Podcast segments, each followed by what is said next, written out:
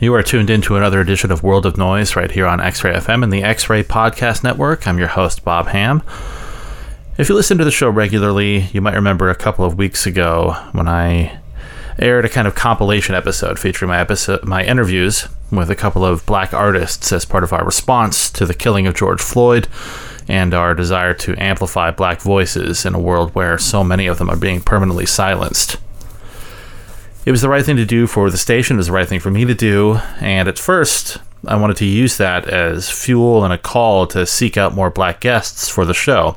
Something I noted earlier I've fallen short on since the start of this project. But the more I thought about it, the more I came to realize that the voice you need to hear least on the airwaves of this station and through your podcast service is my own. I already have another show here on X Ray and have a busy career as a journalist. And to put it bluntly, I'm a straight white male in my 40s. You hear from my kind more than enough. As the weeks wore on, I decided the smartest thing for me to do was to stop doing this show and encourage X Ray to fill this space with the voices of black, indigenous, or other producers and DJs of color, or those that are part of the LGBTQ community. We have a decent representation of both on the airwaves of X Ray, but the balance still skews pretty hard on the side of folks like me. The bottom line is that this will be the final episode of World of Noise. I have really enjoyed producing this show and talking to the dozens of folks that I have for the 20 plus episodes that I've done to date. Uh, but it's time to let Portland's marginalized communities take the helm and time for me to do what I can to make sure that they get heard. I thank you all for tuning in when you did tune in or subscribing to the podcast and the kind words that I've received about the show it's truly been a lot of fun. So, with that out of the way, let's start this, the final episode of World of Noise.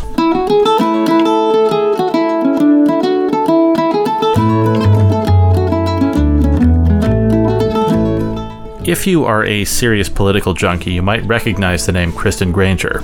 She spent uh, two years serving as Governor Kate Brown's communications director, and until last year, she had been working in academia but 2020 was supposed to be the year that she went all in on her music career. Kristen has been a part of the Americana scene for years as a solo artist and as a member of various groups, but in recent years, her focus has been on Kristen Grainger and True North, a wonderful folk bluegrass ensemble that she leads with her husband, Dan Wetzel. They both recently left their respective day jobs and were set to do the work of promoting their new album, Ghost Tattoo, when, as is the case with so many musicians, the global pandemic shut everything down on them. Hopefully, they'll get the chance now that things are opening up slowly because this is music that deserves a proper showcase. Kristen and Bill's quartet has the well worn comfort of great acoustic music and unapologetically take on political and social topics in and around those tunes that have a more spiritual or personal bent. With the new album out this month and already scoring some great reviews from No Depression and American Blues Scene, I thought I would reach out to Kristen and Bill from their home in Salem to talk about their project and the inspiration behind some of the incredible material on the new record, Ghost Tattoo.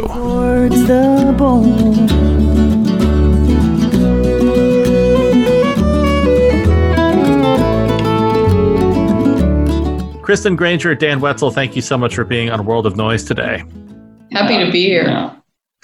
How are you both faring in the midst of this strange time we're living in? Well, in a lot of ways, we feel a little bit like we've been dropped off a cliff in terms of our music pursuits because, um, you know, the weeks before the quarantine happened, we'd been you know working on a record that's about ready to be released and also we'd been cast in this hilarious play in Salem called uh, Midsummer at this alternative theater, and we're, we were just going 100 miles an hour. It Felt like every day we were just you know adrenaline from morning till night. And then the play ended on a Saturday. The following Thursday, we were supposed to get on a plane to go to Ireland for a five seven show tour, and it got and the quarantine happened Wednesday. Yeah, so yeah. and that was the end of that. So we came literally to a screeching halt.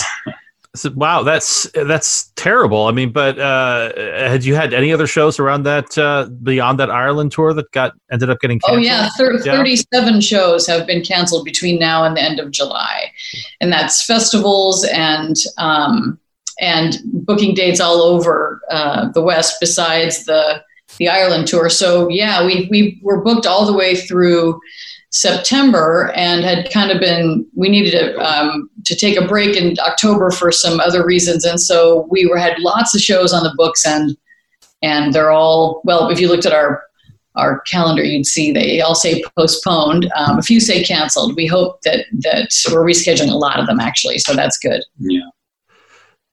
I just wonder though if is, is music your sole source of income, or I imagine you two have jobs outside of this.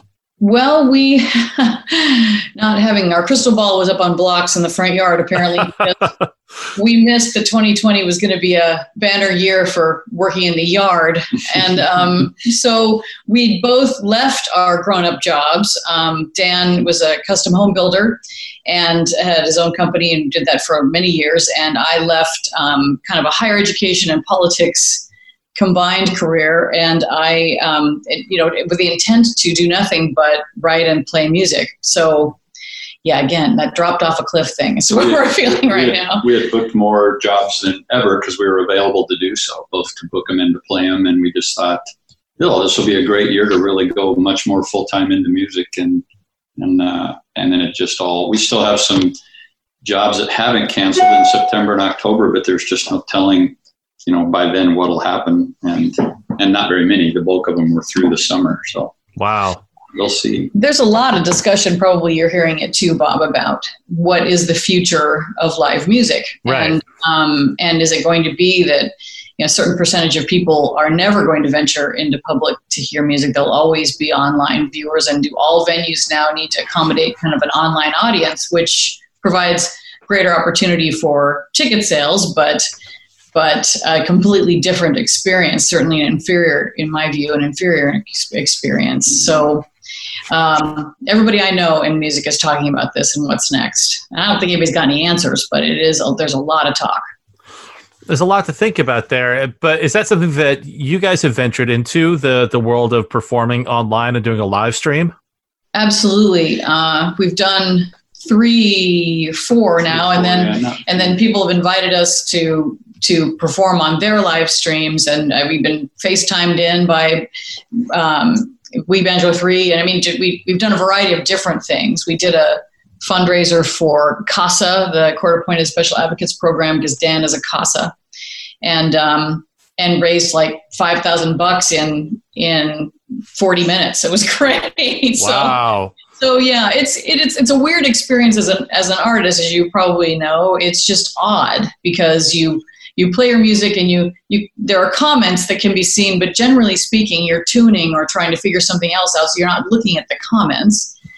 So it's a it's a very strange inter- um, interface but at the same time it is a way it's a i guess a, um, a, a far second to a live performance. It's better than not performing at all. Absolutely so there, yeah, it's interesting. Just I've talked to other people on this show about that, and just that weird disconnect that you get into where you can't interact with an audience at all, not in the way that you would traditionally do, and that's got to feel very uncomfortable at times.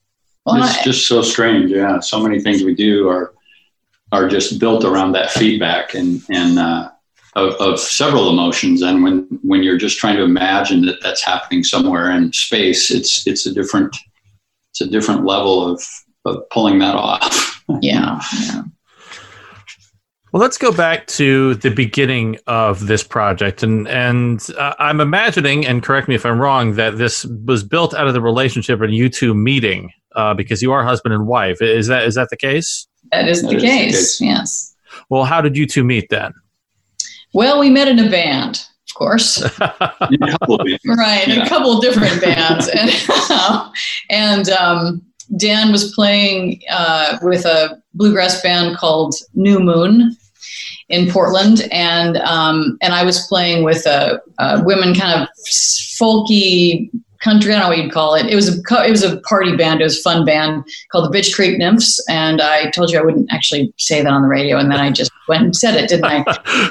with, with a band named after a fishing fly, and um, so he his band opened for my band, and then my band opened for his his band, and then his band broke up, and then my band made a record and was on the verge of breaking up because it's sort of like you know a dysfunctional family without the unconditional love there in the studio, and uh, we ended up being um, kind of thrown together in in uh, finishing the record and getting it. Because you guys asked me to record with you. Yeah, Dan did some mandolin tracks on the record, and then he played with us too until Yeah. we finally just just exploded. But um, but that that happens with bands, and it's no big deal. But fortunately, the uh, relationship sustained. We decided we wanted to continue to play music together, and then we fell in love. So Oh, that's I know. wonderful. It is yeah, it was pretty great. We're pretty lucky. We never have to check with our spouse to say yes to a gig or, you know, we just look at each other and go, shall we do this? So it's pretty great. Yeah, it makes accommodations a little cheaper too. Yeah. I'll bet. Um, Was uh, the style of music you're playing now, it's this very, you know, bluegrass, folk, Americana, was that uh, sort of always what you wanted to do and where you wanted to direct your energies as far as music goes? And I don't mean just this this project, but you know, individually before you guys met, was this sort of what you always wanted to do? So I, I was a kind of pre bluegrass. I was, I was more just kind of singer songwriter. Um, did a lot of solo work years and years ago. Um, all always acoustic and um, singer. You know, wrote some things and and took them on the road doing like the college circuit and things. And you know, I always in the back of your mind, everybody wants to be a rock star, and and those those things are- are great to imagine and think about, but my talent is not toward that. It's definitely toward the more acoustic side of things and the more more organic side, and that's what always spoke to me, and that translated well toward bluegrass when I met people doing that, and and uh, I started to to build instruments that were in that genre, and so that became just organically what spoke to me more. And then when I met Kristen, she was she could sing basically any genre. We'll, we'll go out and people will recognize her and say, "Come and sing with this." You know, 70s rock cover band, and she'll know every song, so she'll do that and can pull that off. But y'all let you speak about what your your passions are musically. Yeah, I, I think um, I was really drawn to this genre because of the organic sound of the instruments. I liked I liked how um, simple yet complex it was, uh, and I also love the sound of acoustic guitars and mandolins and fiddles and, and an acoustic bass. And I know how much music you can get out of just these four instruments and people's voices. I also am a lyrics person. I'm a, a poet by education and training, and, and I want to be able to have those come across I, and not just hear them because there's plenty of rock bands and punk bands where you can definitely hear the lyrics. It's not that. It's it's it, they have to come across the way I, I intend them to come across, and and this seems to be the best fit for those those that kind of uh, experience that I'm trying to both deliver and have myself. In the press notes for your new record, Ghost Tattoo, though, it said that you, Kristen, that you didn't start writing songs until you were in your 30s. That's true. I didn't really start writing songs until Dan and I met and and fell in love. I I think um, I had always been a poet and I'd been a musician. I played the piano. I played the ukulele. Um, learning to play the guitar. Played the guitar badly.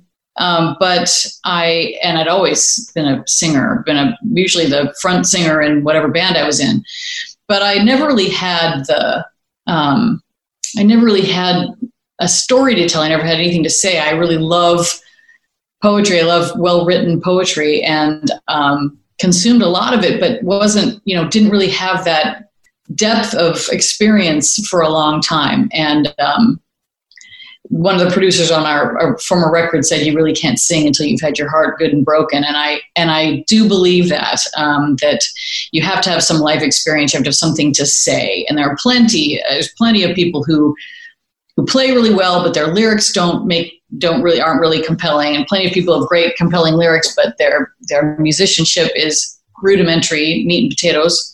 And that's the great thing about Dan and me, and with the the two guys we play with, is that there's a lot of complexity and there's a lot of um, of skill to back up the stories that I feel like I was ready to tell. And Dan created a safe space for me to tell those in a way that had not existed before. You also said in the press release that songwriting kind of comes easy to you now. Is that true? Oh my, I, that's a relative phrase. I mean, it's easier than some things and harder than other things. But I think what it comes to me, words come to me all the time. I don't feel like I don't, that there's no observation, there's nothing that I can share that, you know, not all songs are, are works of art, but I don't have any problem um, putting together three verses, a bridge, and a chorus um, based on a story. And there's plenty of human frailty to inform any number of, of good stories for songs.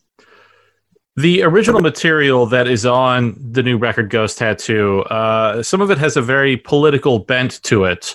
Um, does that mode of songwriting come very naturally to you? Is this part of this story, these human, this human frailty you want to, uh, you know, embody in your music?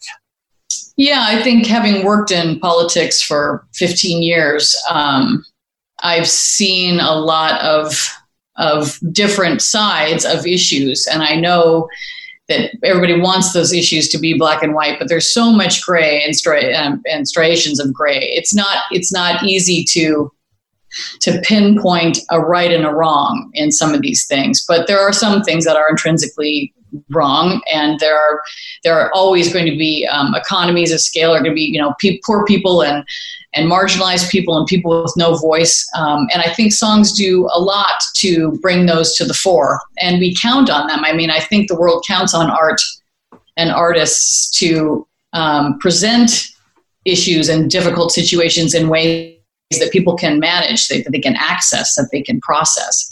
Uh, and i think that that's that's also informed some of my songwriting I wanted to talk about a couple of these original songs on the album, and I think the most impactful of the bunch is "Ghost of Abu." Uh, I'm not going to pronounce the name correctly, so maybe you could do that one for me. sure, "Ghost of Abuelito." Thank you. So, uh, what what you, Yeah. Let's say that again. It's Spanish for grandpa. It's right. like the diminutive of grandfather. Okay. Um, abuelo is your grandfather, and abuelito is your grandpa. Okay. Well, what can you tell us about that song? In back in June of 2019, uh, there was a major media story about children being separated from their physically separated from their parents at the U.S. Mexico border and kept in detention. And uh, that that news was all over uh, the the media. Uh, it happened that one of the people that was just that discovered that this was happening was part of an inspection team has been a longtime friend of mine she's a law professor willamette and um, she was talking to me about what she saw and the uh, unspeakable unspeakable conditions in which these children lived. It was very uh, upsetting, frankly. And she spoke to the media. She's probably the one that's quoted most often in the media.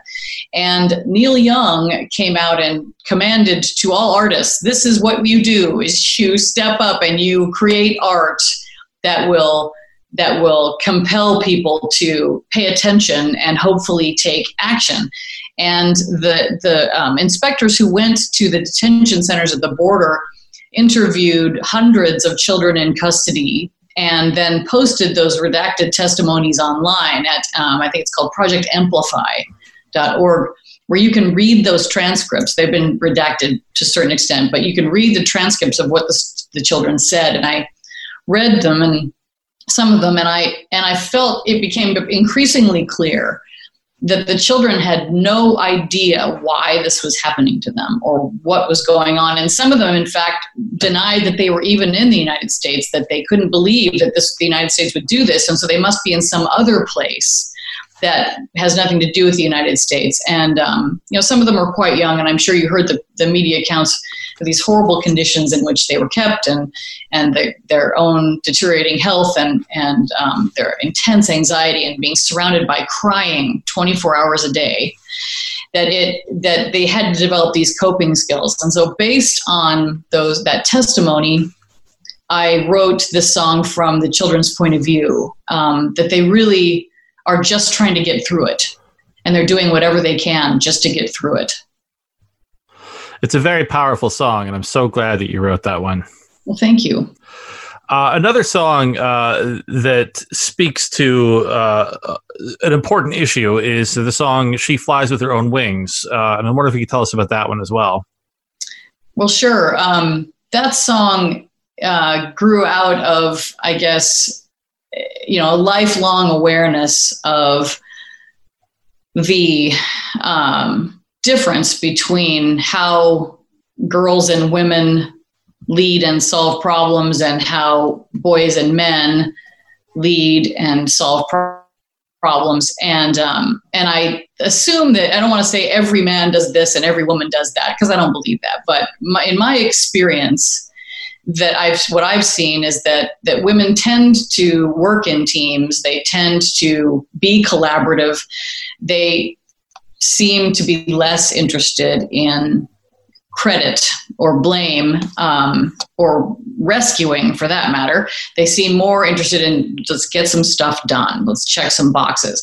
And i can speak from personal experience. I um, worked in politics for a long time and worked for really bright evolved wonderful men leaders and i also had the opportunity to be communications director for governor kate brown for two years and um, we went through some amazing craziness during that time. If you remember, there was um, a crisis because the governor resigned and she stepped in from Secretary of State to the governor's role unexpectedly. There was um, unprecedented uh, floods and wildfires that summer, followed by the um, occupation, 41 day occupation of a national wildlife refuge, uh, the first college campus shooting. All of those things happened within the first um, 18 months of my of my uh, coming on board of her governor's uh, her administration. So I, I got to be in the middle, literally in the middle of uh, the government's response to all of these things, and then watching her um, since working on the COVID nineteen issues and where you're just getting criticized no matter what you do, but working working tirelessly to bring the right people together to solve or address problems and try to do that.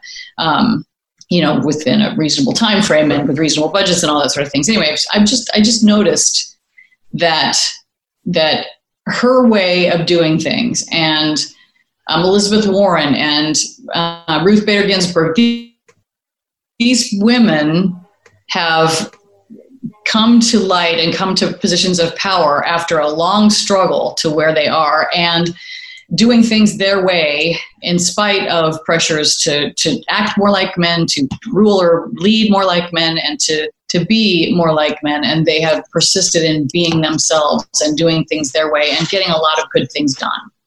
So that's why I wrote that song. And I wrote it for Kate, but I also wrote it for my daughter and your daughter and everybody's daughter coming up looking for. Um, looking for a path forward and knowing that even if there isn't a path and you have to you have to make a path that that's worth doing. On the new album Ghost Tattoo uh, by yourselves and your band True North, uh, outside of the originals, is a nice selection of cover tunes in the mix. Um, how do you go about choosing what songs to cover? What do you look for in a song that you think would work well with yourselves in this project? Well, I, I Dan in as too. Um, I look for a story. I look for a compelling story, and I also want um, a song that we can either um, that we can arrange in a way that it's not precisely like the way it was delivered originally. So that I wouldn't say it improves it, but it's a different take on someone else's um, original composition. So I'm looking for musicality that is compatible with what we think we can do with it, and I'm looking for a story. What yeah, think? I think I think that's that's well summarized. We we don't we, we we there are a lot of great songs to cover, and there are a lot of great songs that were done in an original way that it would be redundant to do that again. Um, but songs speak to us often that are written by somebody else, just like the ones that are written by Kristen. And and when they really speak to us, we end up wanting to play them. And then if if we feel like it really holds up as something that's unique to us because of the way we've arranged it, then um, then we'll think about recording it. You know, a lot of people will request a certain song or something, and we'll think, yeah, we should we should make this available. And our our version of it is enough different from the original that we're not just copying something that's that's already been done because sometimes just the way Kristen will deliver it vocally or the way we'll arrange it with time signature or chord progression um, can really put a different mood on a song. And, and sometimes people will go back and reviewers especially will go back and listen to the original and say, wow, this is quite different. I actually like this better. It emotionally brought this up and the original version didn't, which doesn't make ours a better song. It just means we're going a different direction with it. So we're looking for a way to to convey what is speaking to us about it, and whether it's written by Kristen or somebody else. Yeah. The press notes for the album uh, also says that the members of True North, outside of yourselves, uh, which is Martin Stevens, who plays mandolin and fiddle, and bassist Josh Adkins, they live in different parts of Oregon. Is that right? Yeah, well, Martin lives in Vancouver, but um, I see. But Josh and Josh lived in Portland for a long time, but just uh, moved to, back to Salem, so he's he lives here, and uh, and then they all sing. Everybody sings in the band, so we often have we regularly have three part harmony. Sometimes we even have four on many songs. Well, even even with Josh living in Salem now, I mean, is it an easy thing to sort of maintain the momentum of a, of a project like this when you're not able to just be around each other all the time? And is it difficult? No, it's not. No, it's a challenge. It Yeah. is a challenge. We, I mean, we we it's you can't really even practice over you know FaceTime. It's just very there's always these delays and problems with it. So we. Um, we are looking forward to this phase opening up again, um, where we can we can practice at least be in the same room, and even if we're six feet apart or we're have masks on for part of it or something like that, um, because it, it we we really miss it. It's it's difficult to do. It's a must be present to win situation. Some of the absolutely. some of those shows that were postponed were were the ones we typically set up when we're getting ready to release an album. We'll have three or four different album release shows. You know, near one one was in Salem, one in Portland, one in Seattle, one in Eugene, and and they were just great venues. We were really looking forward to them, and that's where we introduced the record. And a lot of people come and buy them and take them home, and you know, none of that could happen in this case. So we're sending it out digitally and selling copies off the website, but that's quite different. It really is. So, how did you two meet Martin and Josh and invite them into the fold? Uh, well, so the bluegrass community is is pretty networked and close, and you it gets to where you're going to these festivals. Either you're playing them or you're going to watch the festivals um, up and down I five corridor and into uh, Eastern Oregon and Washington, Washington and um, Idaho and Montana, and you see a lot of these bands, and you watch these, you know, people switch go to this band or they were in that band for a while and that band breaks up and they get together. It's a very it's a very fluid sort of community. And we watched uh, martin and josh um, in a band called the bluegrass regulators fantastic band but all kind of college age at the time.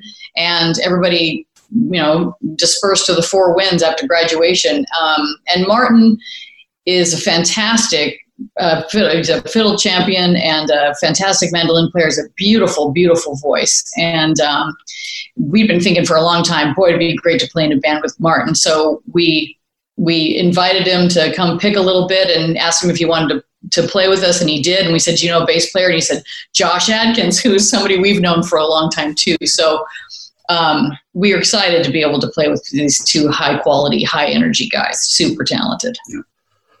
Well, do you both have any sense of what comes next for this project or plans for the future that makes sense right now? Well, what we're doing is we've set our sights on 2021, and in the hopes that that either there's a vaccine or the music industry and venues and everything have adapted to be able to book uh, gigs again. And we don't. We're not. We're not writing off 2020 as a wa- as a you know as a done and over because we still have some shows on the books. But we're really trying to um, to release Ghost Tattoo so that people can hear it and it gets and it gets airplay, and then people are going to be interested in booking us starting in January. That's the goal. And meanwhile, we're we're sending it out to radio stations and and getting interviews like the one we're happy to have with you right this moment, and uh, hope to get some good reviews and things like that because that really helps us get the get the word out there too, and people can order it that way or download it or whatever they choose to do in terms of the medium, um, just to get it out digitally and and physically. I mean, we we really just we just want to play.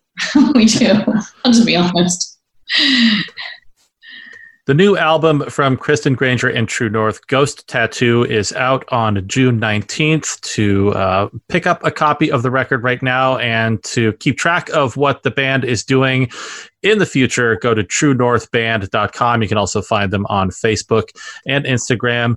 Kristen Grainger, Dan Wetzel, thank you so much for being on the show today. Thank you. Our pleasure. Thanks, Bob.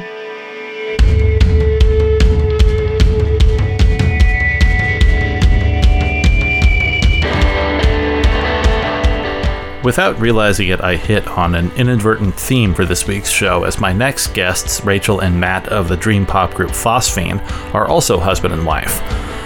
But in this case, the band takes something of a backseat to the work that the couple does outside of the music world. Uh, Rachel is an illustrator and graphic designer, and Matt does post production video work. But when they put their creative talents to bear on their music, they really give it their all. The group's new album, Lotus Eaters, which is set to be released on July 7th, is rich, syrupy, anchored by Rachel's earthy yet ghostly vocals and a swirling atmosphere that they created with their friend Greg Francis down in Oakland. And as it is with so many groups that feature a married couple at their core, there's an internal comfort and warmth that arises out of each song. I spent some time on the phone with Rachel and Matt to talk about how Phosphene came to be, how they pushed themselves to experiment with songwriting on Lotus Eaters, and how the current political climate became an unexpected inspiration on their work.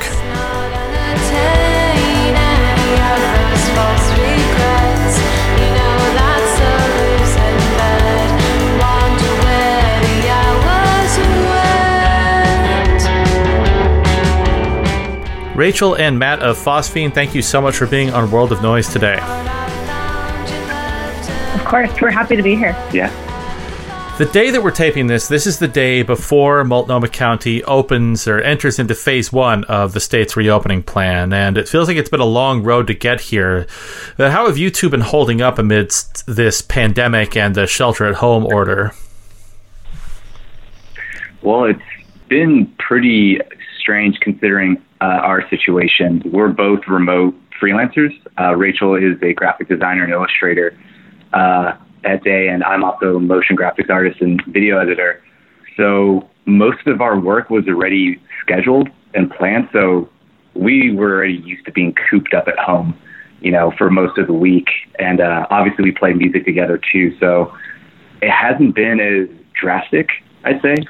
Yeah, I think we're we've just become bigger homebodies than we already were. Um, I think the one big interruption as it relates to music is just not being able to go into our practice space, which compared to what a lot of other people are dealing with is such a small fry problem. But um, yeah, we we have been missing playing music in our regular space. I'm sure Matt's been missing an actual drum set. He has this uh, kind of plasticky rubber kit, but it doesn't really cut it if you're a drummer. Um, you know, I'm I'm a little bit luckier in that uh, I I'm definitely comfortable practicing on acoustic, and that's not so much of an issue. I mean, it's nice to be plugged in when you can be, but uh, it's you know I can still get my stuff done a bit more. Yeah, mine's more equivalent to you know just like loving a bike ride outdoors and being stuck on some all the time darker language, but uh, it, it it's odd. But we also realize how privileged we are in the situation that like we both have work. You know, we're we're doing just fine and stable. I think it's just again what Rachel said, like missing the stimulus of like actually jamming and writing music, but also you know seeing your friends in person. Yeah, and family too. Mm-hmm. As anyone listening may have picked up by now, that uh, if you're unfamiliar with Phosphene, that you know you, Rachel, and Matt are not only bandmates, but you are husband and wife. Uh, so I want to hear the story of how you two met. Yeah, that's that's a good story. Oh, um, good. Yes, let's see. It was it was almost 12 years ago now. Uh, we both transferred to the same college in California, um, San Francisco State University, and interestingly enough, both of our we both took this sophomore English class at our other colleges before we transferred, and somehow both of our credits got screwed up. So we ended up in this. Uh, we essentially had to take sophomore English again because it didn't it didn't work out. So as juniors, as, ju- as juniors, straight. It that part is not very important, but uh, Yeah, it was funny because this happened to a lot of transfers who came in. Um, so there were probably like 25 of the same class, and we happened to end up in the same one. And I think school had been in session for at least a month or a month and a half. Um, and eventually, Matt and I ended up partnering up on an assignment, and that's when we first started talking. It, it was interesting because the assignment we had to partner up on uh, was each person before class had to pick their favorite lyrics uh, from a song, and we were going to go in and basically do like some song exploder analysis. And they needed you to team up with someone, and I'm just like the classic introvert who's like hanging in the pocket corner of the class and doesn't talk to anyone. So I, I just spotted Rachel. I was like, she seems kind. So she she actually came in with some fantastic uh, Nina Simone lyrics, and me, unfortunately, at the time, uh, I came in with some AFI Sing the Sorrow lyrics. So uh, a little more emo, uh, less dignified. Uh, but yeah, pretty much we became best friends uh, two, for the following two years, and we even roomed together as platonic roommates. And then it was like 2010. That's when we realized, oh, actually, I'm crushing on each other. And uh, yeah, so we were both kind of dating people at, at different times, and it was the classic thing of timing not really speaking up, but um, in that effect, we got to really bond as friends and have all like the the first roommate type of fight. So getting all that stuff out of the way, and then go figure, we moved out of that apartment and we're both finally single at the same time, and it was like two idiots where some, something finally clicked. We're like, oh, duh. You're saying there's a chance.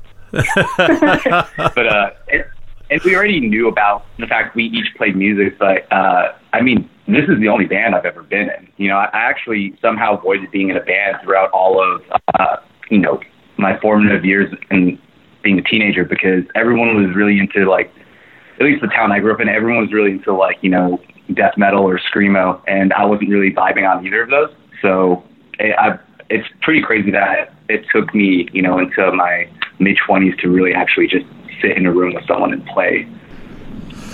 Was it fairly obvious from the beginning of your friendship, even, that making music together was going to be part of this? I think so. I think um, it was more a logistical thing where we were in school and we weren't really in the mode of having a place to practice or a friend with a place to practice. So, you know, sometimes like we'd go out to your parents' place, uh, you know, an hour away from school, and that's where you'd have your drum set. But uh, I think it wasn't until we had a friend who had a practice space where we could actually fully play play out um, you on an actual drum set instead of a practice pad, me with like a plugged in guitar, where we started realizing, oh, like it seems like things are kind of moving. Um, I had I had been uh, performing more in sort of open mic settings back in college. I was more into uh, kind of folky, uh, indie folk music, um, and so that's kind of where my roots were. And then once we became friends, we sort of had a lot of uh, had a lot of stuff in common as far as our music tastes were concerned. Um, but we, we were also turning each other on to uh, new artists, and I thought that made it an even uh, wider Venn diagram because we, you know, for instance, I, I was getting Rachel more into Interpol, she was getting me into Neko Case. We were sort of like swapping like folk for post punk and all these other influences, and I think that really helped too because that was happening right as we were starting to move into practicing together. And I think like the more shared influences you have, just the more natural it is to just go into a space um, and just try to create from scratch. What then has become the songwriting process within this project, within Phosphene? Is it one of you leading the charge, or is it still very collaborative? Uh, that's a great question. It's it's always been very collaborative, and it's been interesting to see it kind of morph over the years.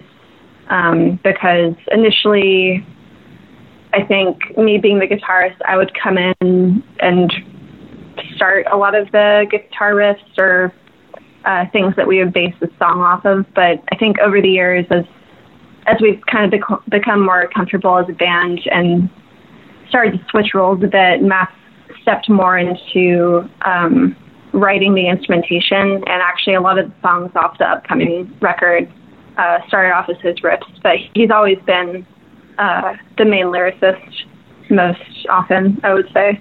Yeah, it's it's an interesting process because uh, between the three of us, uh, you know, unfortunately, uh, Kevin, uh, who's our bassist and also occasional guitarist, uh, is back in Bay Area still. But you know, as Rachel said, initially she was like primarily the one leading the charge on guitar. She always does the vocal melodies. Um, so some things haven't changed in that regard. Like I've always been doing lyrics, which is a fun back and forth, honestly, because she comes up with the wordless melodies. Then I just listen to them in headphones for hours and just, you know, write based off of that. But as we got more comfortable as a, as a trio, that's when we would actually do this literal musical chairs where, you know, if we like had half of a song done, but maybe we were stuck then Rachel gets on the drums and I go on guitar. Or, you know, like Kevin switches on lead guitar and then I mess around on bass. It was really refreshing because it, you don't ever want to get a little too stagnant or comfortable. And I think it's a challenging way to, you know, switch up. I mean, that's why some of our song structures are different, is because we actually switched instruments after the verse into the chorus and then into the bridge. So, in, in short, it is collaborative. I think we have defined roles, but like we're always open to just trying something different. Mm-hmm. Let's talk about the new album, Lotus Eaters. Uh, you said in a note that comes along with the record that's on Bandcamp that you wrote a lot of this material in and around the 2016 election, and it sounds like it was really difficult for you both to find the focus to actually create something. Is that true? I think so. I think um, you know, kind of like we mentioned in that note, songwriting is usually kind of our place of solace, and as is playing music in general. But I think, um, you know, following that election, we just entered this period of turmoil that never seemed to stop. You know, it, it seemed like whether it was every week or every month, you know, as soon as people thought they were coming up air, the next thing would happen. And um, I think it, it would ebb and flow for some of us, but you know, I can speak for myself that sometimes it would put me in in a state where, yeah, I didn't feel like I was particularly inspired. Yeah, it's it's the kind of dread and malaise that just washes over you each day, and it's not to like necessarily say like we sulk around in it, but you know, comparatively with what's happening right now with you know George Floyd and this whole movement of Black Lives Matter, uh, it's really difficult to try to commit your mind and energy elsewhere when you realize something at large is happening and you want to be a part or engaged. So like it's not natural for us to just say, well, shucks, let's just hole up, you know, for four hours on a Sunday and try to write a pop song. Um, we love doing it, but there's some times where you just you need to step away. So it took a lot of focus first to like regroup and actually commit to finishing finishing song what helped push you both through? I think. Um, do you want to take that first? Yeah, I mean, honestly, we don't ever like to quit things we start. Um, that's that's just a general motif. I think when this was happening, you know, like I said, there was a sort of malaise we had for first leg of things, but after a while, you know, we don't like to just give up on something. So you just have to talk to each other and communicate and just honestly, it's doing the little things like just letting Kevin know that, hey, we did schedule time this Sunday. Let's just go in. I know none of us feel like we want to create anything. And those were actually the most fruitful sessions because you come in and initially there's like a fog hanging over. But then the more you just play and you, you just work with each other, I think it's it's actually kind of like therapy. You know, yeah. there's catharsis. I was going to compare it to exercise or like the idea of going for a run. It's like the last thing you want to do the morning of, but once you're out there, and especially afterwards, you can kind of recognize how much it does for you uh, personally and mentally. And I think we also just believed in some of the songs that we were making. And um, one thing that was more present towards you know the end of 2017, early 2018 was Matt and I had kind of formalized our decision to move up here to Portland, and so that sort of put um, kind of a deadline on some of these songs, considering that our time in the Bay was was limited, and we were trying to wrap up this album before we moved up here. Um, so I think it's always good when you can kind of self-impose a deadline and really try to stick to it. Yeah, that was an insane deadline though. And that summer we decided to record Lotus Eaters, get married, and move to Portland. Wow. So just take care of all the major life events. Yeah. I'm surprised you guys can still, you know, form complete sentences after that. That sounds insane. it, it took a little while afterward. Definitely had to relearn the language. Mm-hmm. Well, I want to hear more about uh, you talk about in this statement that accompanies the record about how you went about experimenting with songwriting and performance uh, with this project, and I think you touched on that a, a little bit, Matt. But uh, yeah, I, I, know there's a, a lot of new elements you've kind of added to these songs, and I wonder if you could tell us about those. Yeah, no, um, absolutely. I think with the songs there are some I can immediately call out, like Incandescent Plumes, where that song started uh, with me on guitar, Kevin on drums, and uh, Rachel on bass. And then, you know, we just sort of embraced the idea more of just making everything when it comes to composition and songwriting a giant carousel.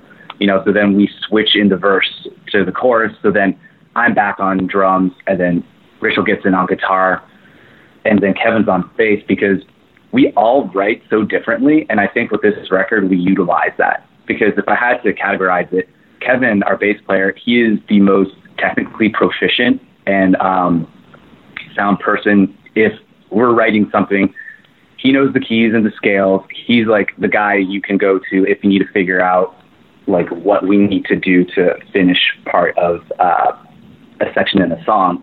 And Rachel's a nice hybrid where like you have that theory, but you also have aloofness and intuition. You will let guide your process. And I am on completely other spectrum with like the 1.7 GPA, um, uneducated person in the room where I'm like theory, and I'll, I do I do the things that sometimes drive them insane. Where uh, I just put a capo on the fifth fret, and then I just make up random chords because I thought it's an interesting shape. Um, so then when they're trying to learn it, Rachel is very, she's learned to be very patient with me. so the case in point is exactly. So like with this record, like we embrace those, those strengths and weaknesses we each have. And I think we try to just, instead of like we have a song Cocoon we released back in January. That's one of those where we thought about typically where we might put a third uh, section in there, or we might do something like go into the chorus again. That's where just like we just chopped it up and thought it might be why don't we try something different? Like we just extended it into spoken word poetry outro. And there are other other songs I'm sure you can speak to, Rachel, like Incinerate or others were just playing around. Yeah, I think we tried to just trust our intuition more on some of these songs and tried to follow what felt fun um, like on Incinerate, it just sort of devolves into this sort of crash and burn at the end with this uh, guitar solo that sort of is always leading upward, and you're just kind of hearing this rumble and rumble and a build. Um, I'm trying to think of some of the other songs.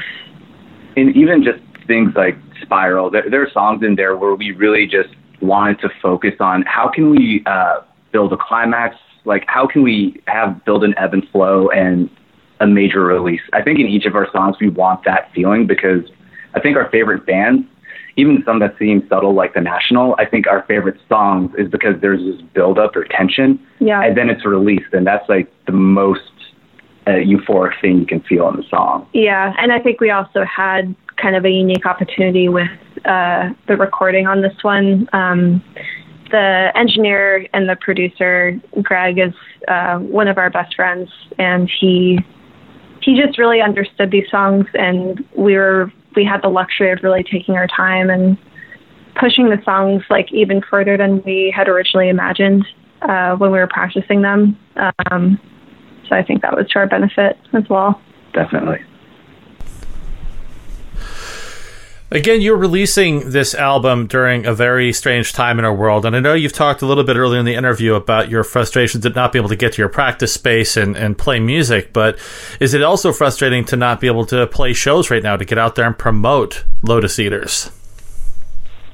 Definitely. Um, yeah, we were, we had some exciting ideas in the works for a release show. Um, you know, we were hoping to have uh, Kevin, our bandmate, come up for the show and um, just make it more of a, a bigger deal than you know just your average uh, weekday performance. But uh, you know, we we feel we're trying to focus on how how lucky we are, not just as musicians but as people, um, to just be able to have this outlet period and to be able to share it with people. And I think one thing I've, I've seen in this difficult time is um, I think uh, people are really clutching on to to music and creative stuff in a way that maybe they haven't in a while because we've all been so cooped up and you know I think I think there's a hunger that maybe hasn't been um, so prescient before. Yeah, and I, I do going back to you know your your question. I we do miss the communal experience.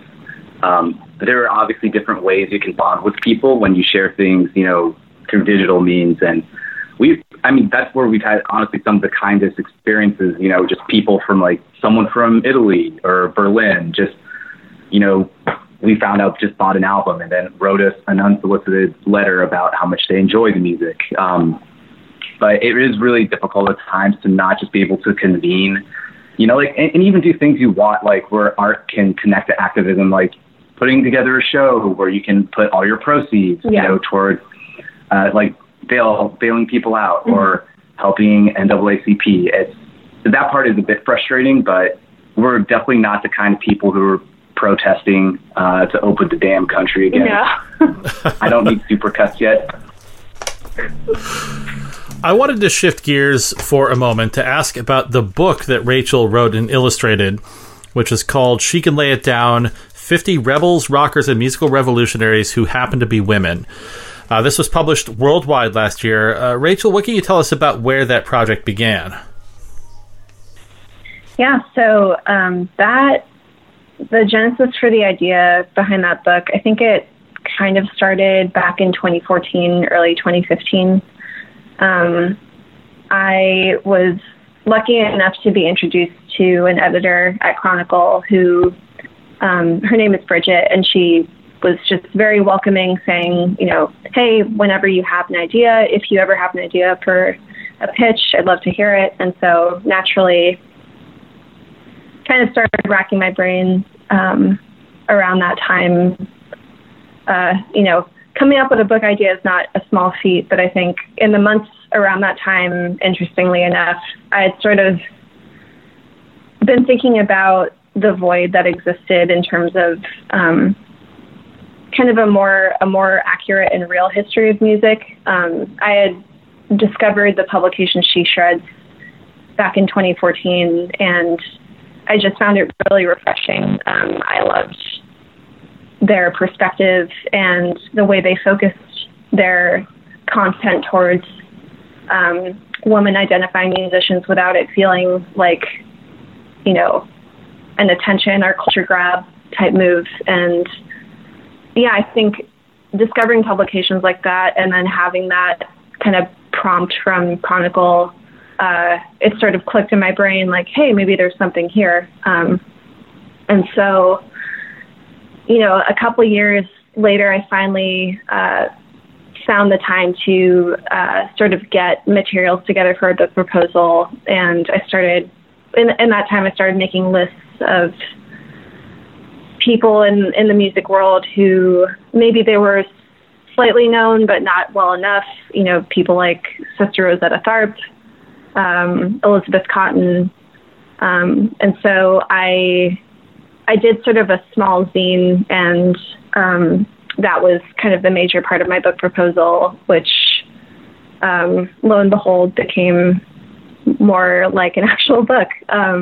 So uh, that project was kind of in the mix during uh, the time when we were also working on the album. So yeah, it was a really intense few years.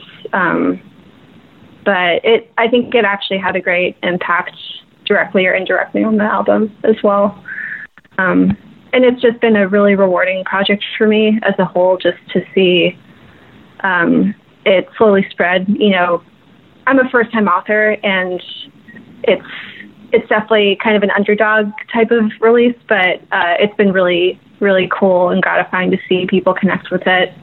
Um, you know, especially women and non-binary musicians. So it's meant a lot to me.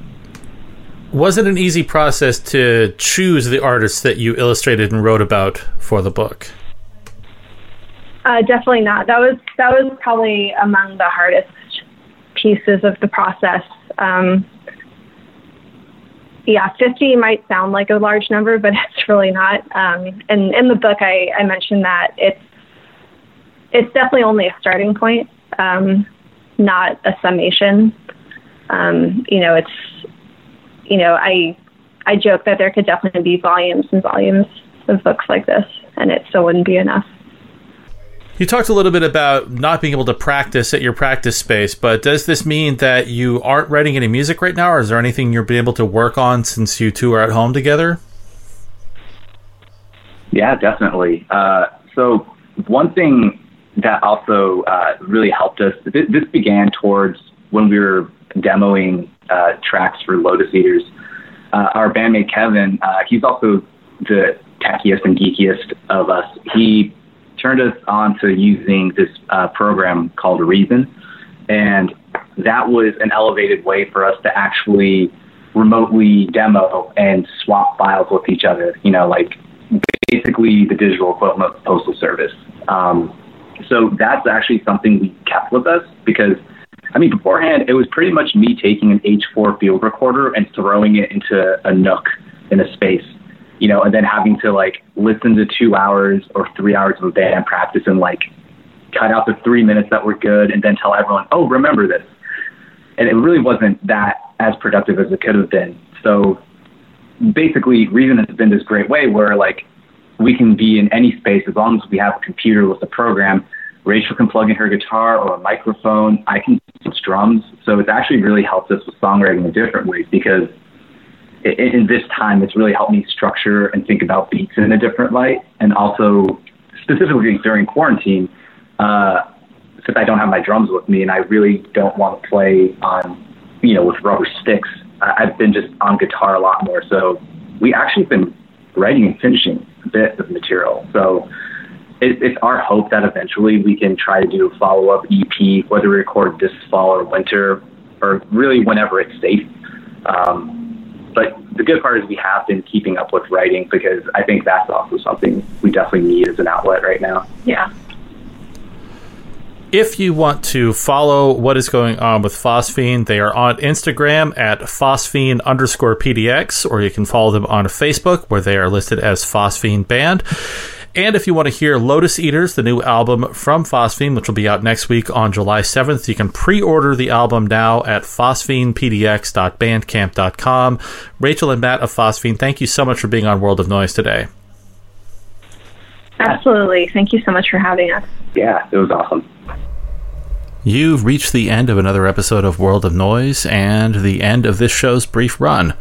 Thank you to my guests, Kristen Grainger and Bill Wetzel, and Rachel and Matt of Phosphene. And thank you for tuning in today. Again, I hope you've enjoyed the show over these past few months, and I hope you'll continue to tune into X Ray FM today and every day. Until next time, thanks for listening.